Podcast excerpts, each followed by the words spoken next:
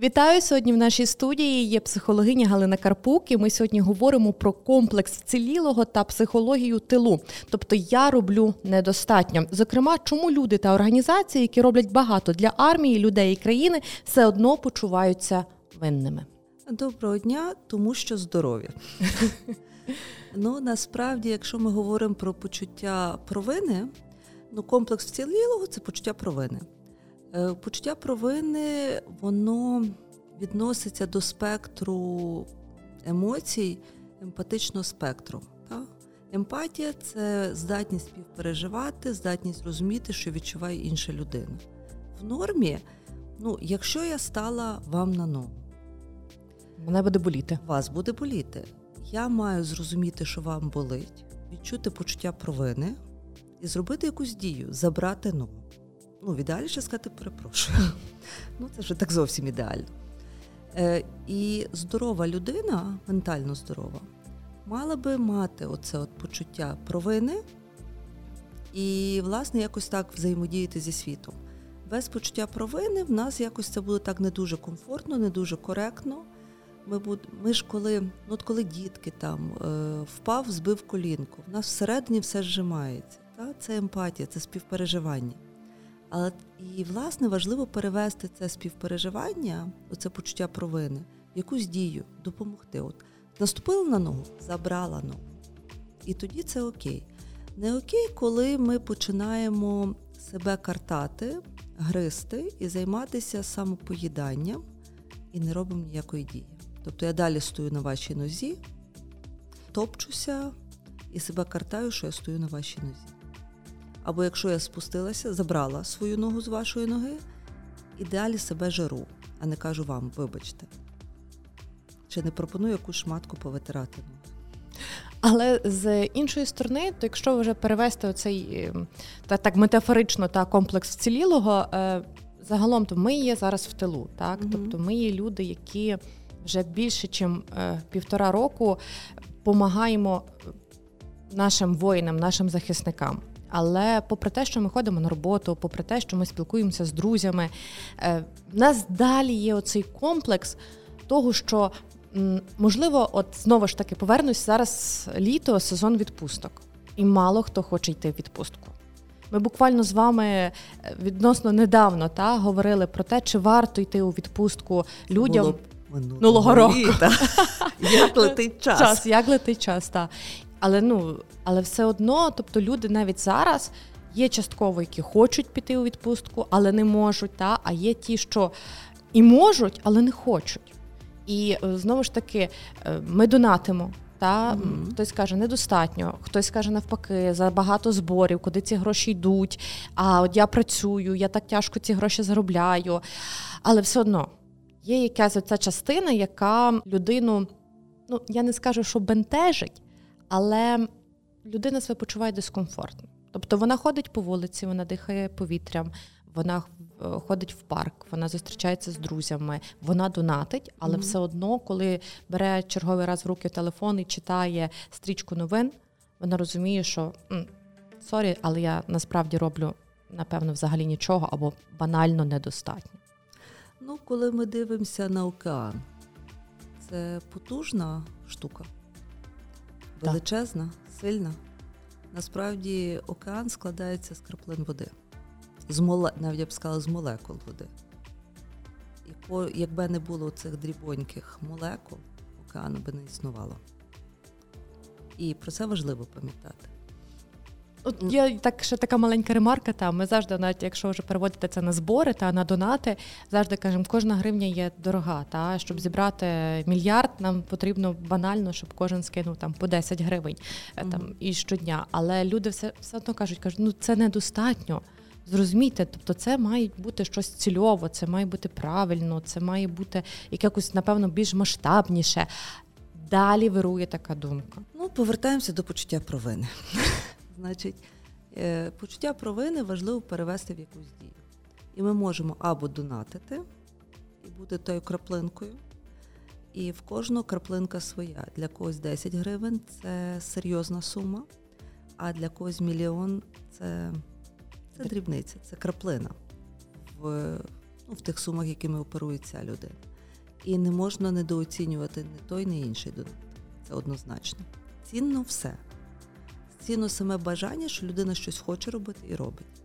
Парадоксальним є те, що коли ми почуваємо почуття провини, воно зростає, в нас і стає великим, нам е, хочеться полегшити свій стан. І часами ми не переходимо в конструктивну діяльність, до прикладу, донатити, а починаємо робити іншу діяльність, самозвинувачувати себе. Тобто ми себе караємо. Коли ми себе караємо, нам стає ніби трошки легше, почуття провини легше. Е, але якщо я себе звинувачую, тим, хто постраждав в цій ситуації, легше не буде. Тобто це така деструктивна форма поведінки. Але вона є присутньою. Вона є присутньою однозначно. І навіть якщо говорити там от про робочі моменти, та чому про робочі, та тому що зараз і у всіх різних організаціях, підприємствах, фірмах та бізнеси так кажуть, що там от з зарплати ми там будемо забирати якийсь певний відсоток грошей для допомоги наших для наших хлопців. Е, там ми там збираємося, йдемо волонтерити тоді-то, тоді-то, тоді-то. Е, це це люди роблять, це круто, угу. але хтось знову ж таки тут дві сторони медалі. Хтось каже, це це дурня.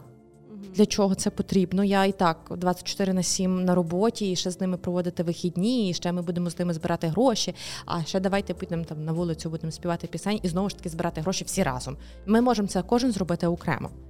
Ну, по-перше, давайте розберемося. Е, ну, ми всі говоримо про один фронт, лінію фронту. І там одна вона надзвичайно важлива. Це люди, яким ми дуже вдячні, завдяки яким ми можемо там спати, їсти, донатити. Е, але в кожного з нас є якийсь свій фронт. І тут ми знову ж таки почуття провини, воно пов'язане з відповідальністю, в якій точці і за що я можу відповідати. Е, я не всесильна. Взагалі, ну, всесильна. Брюс всемогутній це в кіно. І це не ми. Знаєте, як психотерапевти люблять казати, Бог є, але це не я. І такий сьогодні момент прочитала. Можливо, ви чули це такий такий вже десь в соціальних мережах та й в ЗМІ. Ольга Фреймут повернулася до Львова в Україну від початку повномасштабного вторгнення разом зі своїми дітьми. Угу. І вона буквально, якщо я не помиляюсь, наступного тижня має провести лекцію про емоції е, та про життя в. В тилу, зокрема е, під час воєнних дій, та тобто як себе українці повинні почувати тут, е, як повинні себе, які якими їхні емоції повинні бути тут під час повномасштабної війни. Ну зокрема, це обурило як її шанувальників, прихильників та соціальні мережі, її там коментарі за ну, люди банально її захейтили, тому що сказали: Ей, жіночко, та ти більше півтора року сидиш за кордоном, вирішила приїхати в Україну і будеш нас вчити, як нам тут жити в тилу під час звук сирен. Ну, це її бажання. Тобто вона от вирішила зробити такий захід і е, тим показати, що я вас навчу, як потрібно себе поводити. Знову ж таки, я не кажу. Е, ну, це такий приклад, але я веду до того, що наші люди і так е, живуть в стресі. Е, Ми, українці, живемо тут, е, повторюсь, під звуки сирени, але ми, напевно, продовжу. Картаємо, що ми робимо мало, і тут хтось нам приїде, який приїхав з комфортних умов, і буде розказувати, як нам тут жити. Ну, я не ну, не знала про цю ініціативу Фреймут. Ну, Вона завжди мала такий як табір своїх прихильників колосальний, так само табір тих, хто її, ну, скажімо так, не сильно сприймав. Е, але зараз, ну, напевно, от оце відповідальність, де є відповідальність, де моя зона відповідальності? Багато жінок виїхали за кордон з дітьми. Чи можна їх за це картати? Їхня зона відповідальності їхній фронт це зберегти своїх дітей, зберегти ментальне здоров'я цих дітей і зберегти таким чином майбутнє наше. Бо діти це наше майбутнє. І от та жінка, яка бере дітей, чи це Фреймут, чи це не Фреймут, це її фронт робіт. Вона це могла, вона поїхала. Багато з них там волонтерять, багато роблять дуже цінних речей за кордоном, цінних для нас. Якщо Фреймут вирішила, що зараз є фронт відповідальності, це розповісти. Ну окей, значить вона має якусь експертизу з її точки зору з цього питання. Ну комусь це підійде, комусь це не підійде. От, е, ну але принаймні вона підняла значить резонанс про те, що про емоції важливо говорити, і це тоді оце буде добре. І ще такий момент, mm-hmm. якраз до теми шоу-бізу, та але знову ж таки про роботу в тилу та і про певні комплекси, про що ми з вами почали говорити. Е, чули, можливо, що е, Юрій Горбунов хоче відзняти черговий фільм, але україномовний, і йому з держбюджету виділили 33 мільйони гривень. І неабияк знову ж таки обурило людей з його кола. Що ну для чого, якщо нам не вистачає грошей грошей на дрони, нам не вистачає там на спецтехніку, а ви виділяєте з е, бюджету країни, в якій вирує війна, е, такі великі суми. На що Горбанов сказав, що е, цитую з його інстаграму слова, що, попри те, що в країні війна, наші українці дивляться москальські фільми, тому що в нас нема хорошого україномовного контенту. Ну він працює на цьому фронті. Та люди mm-hmm. кажуть, не потрібно цього робити. Треба вкладати гроші тільки туди, де потрібно психологія тилу. Проблема. Ми ми ніби кожен на своєму фронті тут, але в нас є своя така внутрішня війна. Ми не ми ніби хочемо щось зробити. Та? Хтось в культурній сфері, та хтось е, в іншій сфері, але от ми гриземося. Ми гриземося. Ну тому що рівень агресії в людей дуже високий. Агресія завжди породжує агресію. Ми знаходимося в дуже агресивному середовищі. Ми в країні, де йде війна. І рівень агресії в кожного з нас зараз є суттєво вищий. Якщо його там, якби заміряли перед початком війни, і зараз він би був суттєво вищий. Ну, питання в тому, що та агресія нас розгойдує зсередини. І вона потребує кудись виходити. І часами ми не можемо контролювати, куди її викидати, коли вже її там надлишок, будь-який дрібний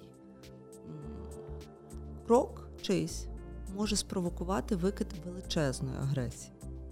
Я не знаю, я не є експерт в творенні бюджету.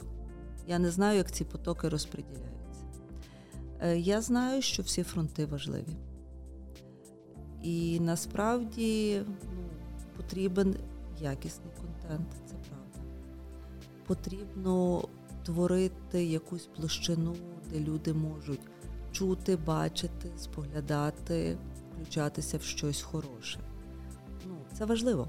Це знову ж таки про той комплекс вцілілого, що я кажу, що ми вціліли, нам потрібно все, е, всю нашу енергію, всі наші можливості давати тільки в один напрямок, і ні в якому разі там крок ліво, крок вправо. Ми не маємо не можемо собі це дозволити. А якщо і зможемо, це там якось своїми своїми зусиллями і з якоюсь допомогою, ну там не за допомогою держави, якщо ми говоримо там про фінанси, та і м, все ж таки декілька порад від вас, як від фахівчині, як цей комплекс людини, яка живе, працює тут в тилу, побороти або ставити собі якийсь певний щит і працювати і допомагати на різних фронтах?